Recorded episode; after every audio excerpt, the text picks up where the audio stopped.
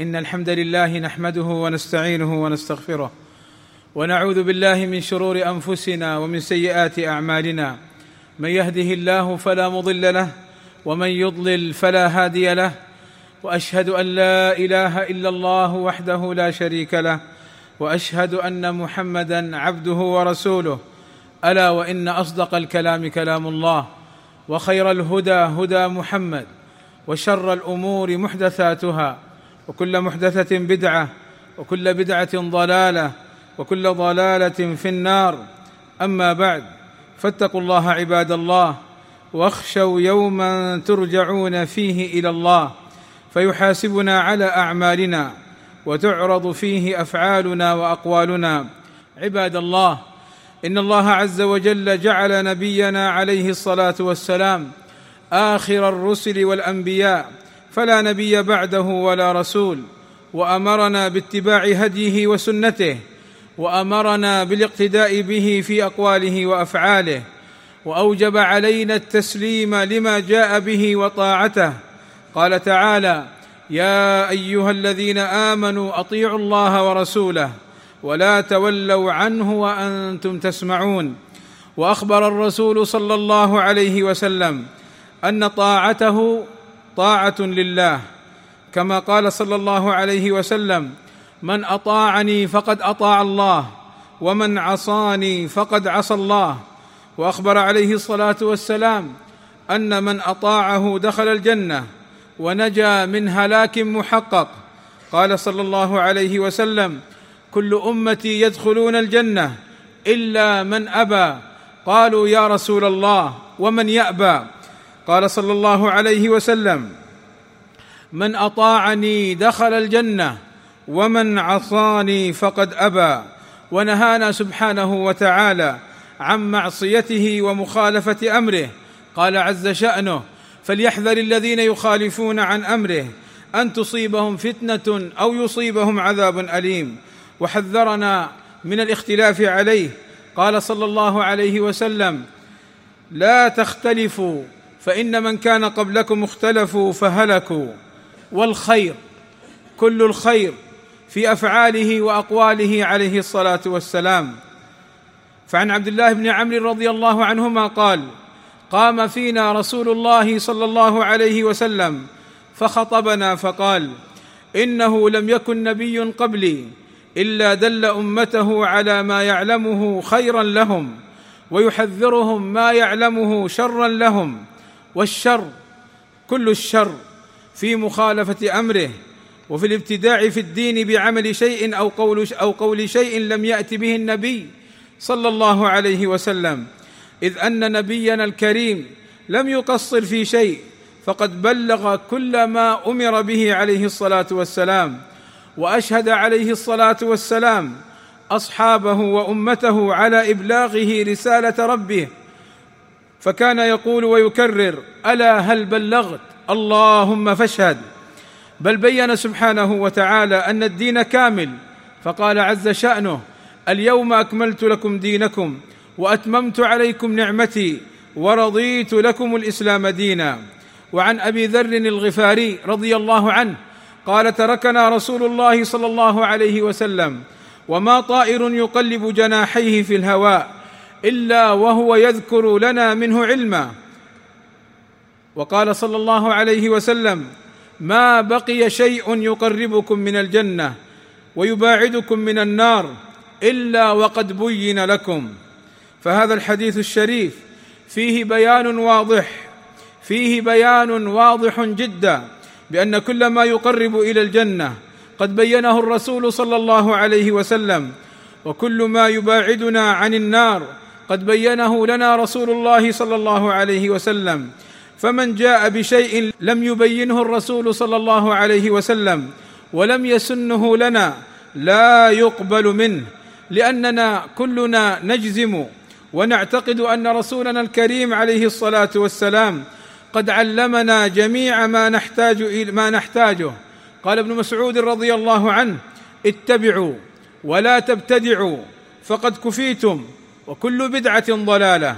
أي اتبعوا سنة نبيكم وهديه في أقواله وأفعاله ولا تبتدعوا شيئا لم يأت به النبي صلى الله عليه وسلم. لماذا؟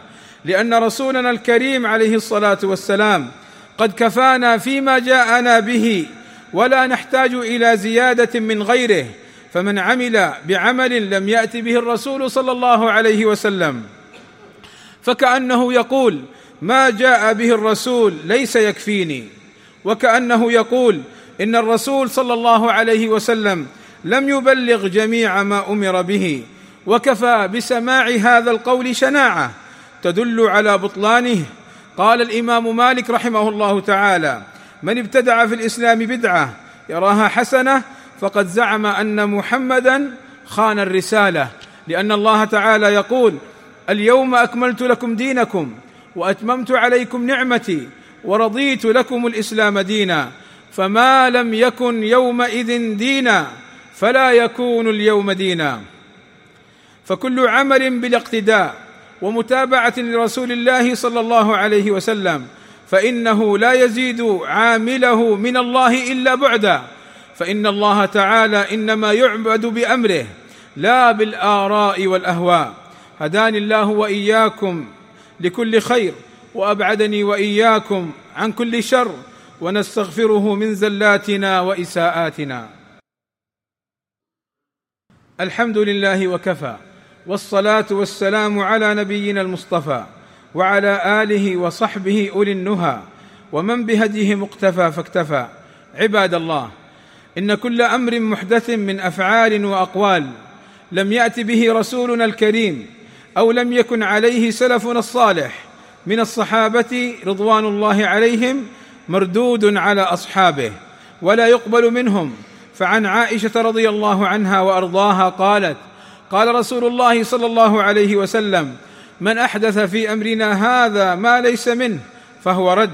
وفي رواء وفي لفظ من عمل عملا ليس عليه أمرنا فهو رد. أي مردود على صاحبه غير مقبول عند الله عز وجل. فقوله عليه الصلاة والسلام ليس عليه أمرنا أي أمر الدين وهو ما جاء به الرسول صلى الله عليه وسلم. وهذا الحديث كما قال أهل العلم صريح في رد وإبطال كل البدع والمحدثات. وقد حذرنا النبي صلى الله عليه وسلم في أحاديث كثيرة من البدع والضلالات. فكان صلى الله عليه وسلم يكثر في خطبته ومجالسه أن يقول إن أصدق الحديث كتاب الله وأحسن الهدي هدي محمد وشر الأمور محدثاتها وكل محدثة بدعة وكل بدعة ضلالة وكل ضلالة في النار.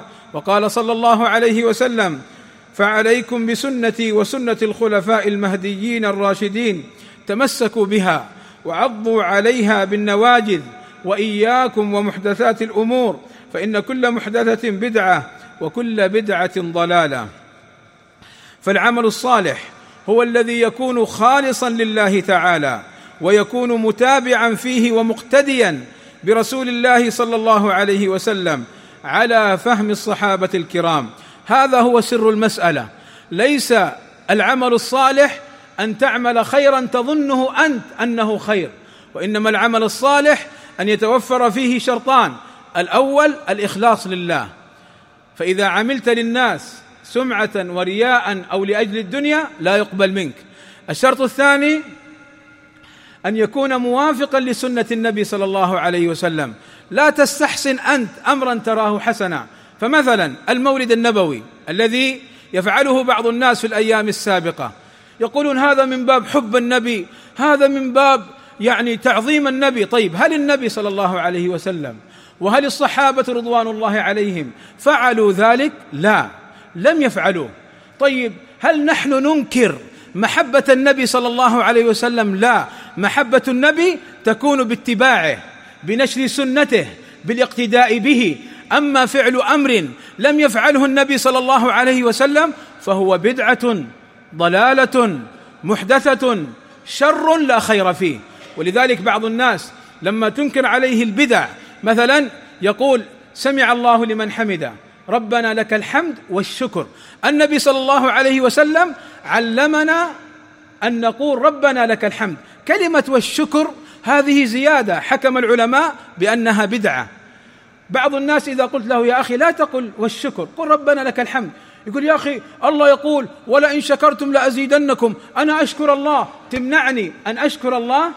لا ولكن أمنعك أن تزيد على سنة رسول الله صلى الله عليه وسلم. وانظروا إلى أثر ابن عمر رضي الله عنه فقد عطس رجل إلى جانبه فقال هذا الرجل الحمد لله. بعد عطاسه قال الحمد لله والسلام على رسول الله. فانظروا إلى ابن عمر ماذا قال له؟ قال له ابن عمر وأنا أقول الحمد لله والصلاة والسلام على رسول الله. يعني أنا أحمد الله وأسلم على رسول الله صلى الله عليه وسلم. فقال ولكن ليس هكذا علمنا رسول الله صلى الله عليه وسلم. أي إذا عطسنا علمنا أن نقول الحمد لله. هل ابن عمر ينكر على الرجل الصلاة على الرسول؟ لا. يقول أنا أصلي على الرسول. لكن الرسول صلى الله عليه وسلم إذا عطسنا علمنا فقط أن نقول الحمد لله أو الحمد لله على كل حال. كما ثبت عنه عليه الصلاة والسلام. ونحوه من الأذكار. أما أن تقول والسلام على رسول الله فلم يعلمنا صلى الله عليه وسلم أن نسلم عليه عند العطاس. ورأى سعيد بن المسيب وهو من أئمة التابعين رأى رجلا يصلي بعد أذان الفجر ركعتين ثم ركعتين ثم ركعتين. ورسول الله صلى الله عليه وسلم يقول إذا أذن المؤذن فلا صلاة إلا ركعتين وهذا الرجل يصلي ركعتين ثم ركعتين ثم ركعتين فأخذ سعيد حجارة فرمى بها الرجل فقال له الرجل قال لسعيد أيعذبني الله على الصلاة؟ فقال لا ولكن يعذبك على خلاف السنة. فتأملوا رحمني الله وإياكم قول ذاك الرجل أيعذبني على الصلاة؟ وهذا سؤال وجيه فالصلاة خير. فهل أعذب لأني صليت؟ فأجاب الإمام سعيد بأن الله يعذبه. انتبه ليس فقط لا يقبل العمل تعذب لأنك مأمور باتباع النبي صلى الله عليه وسلم ومنهي عن الابتداع فيتعذب على فعل هذا الأمر. فقال ولكن يعذبك على خلاف السنة قال ابن مسعود كل بدعة ضلالة وإن رآها الناس حسنا. كل بدعة ضلالة. وإن رآها الناس حسنا. عباد الله هذا هو سبيل النجاة. ولا سعادة للمرء إلا باتباع سنة رسولنا صلى الله عليه وسلم. قال تعالى وأن هذا صراطي مستقيما فاتبعوه. ولا تتبعوا السبل فتفرق بكم عن سبيله. ذلكم وصاكم به لعلكم تتقون. وآخر دعوانا أن الحمد لله رب العالمين والصلاة والسلام على رسولنا الكريم وعلى آله وأصحابه أجمعين.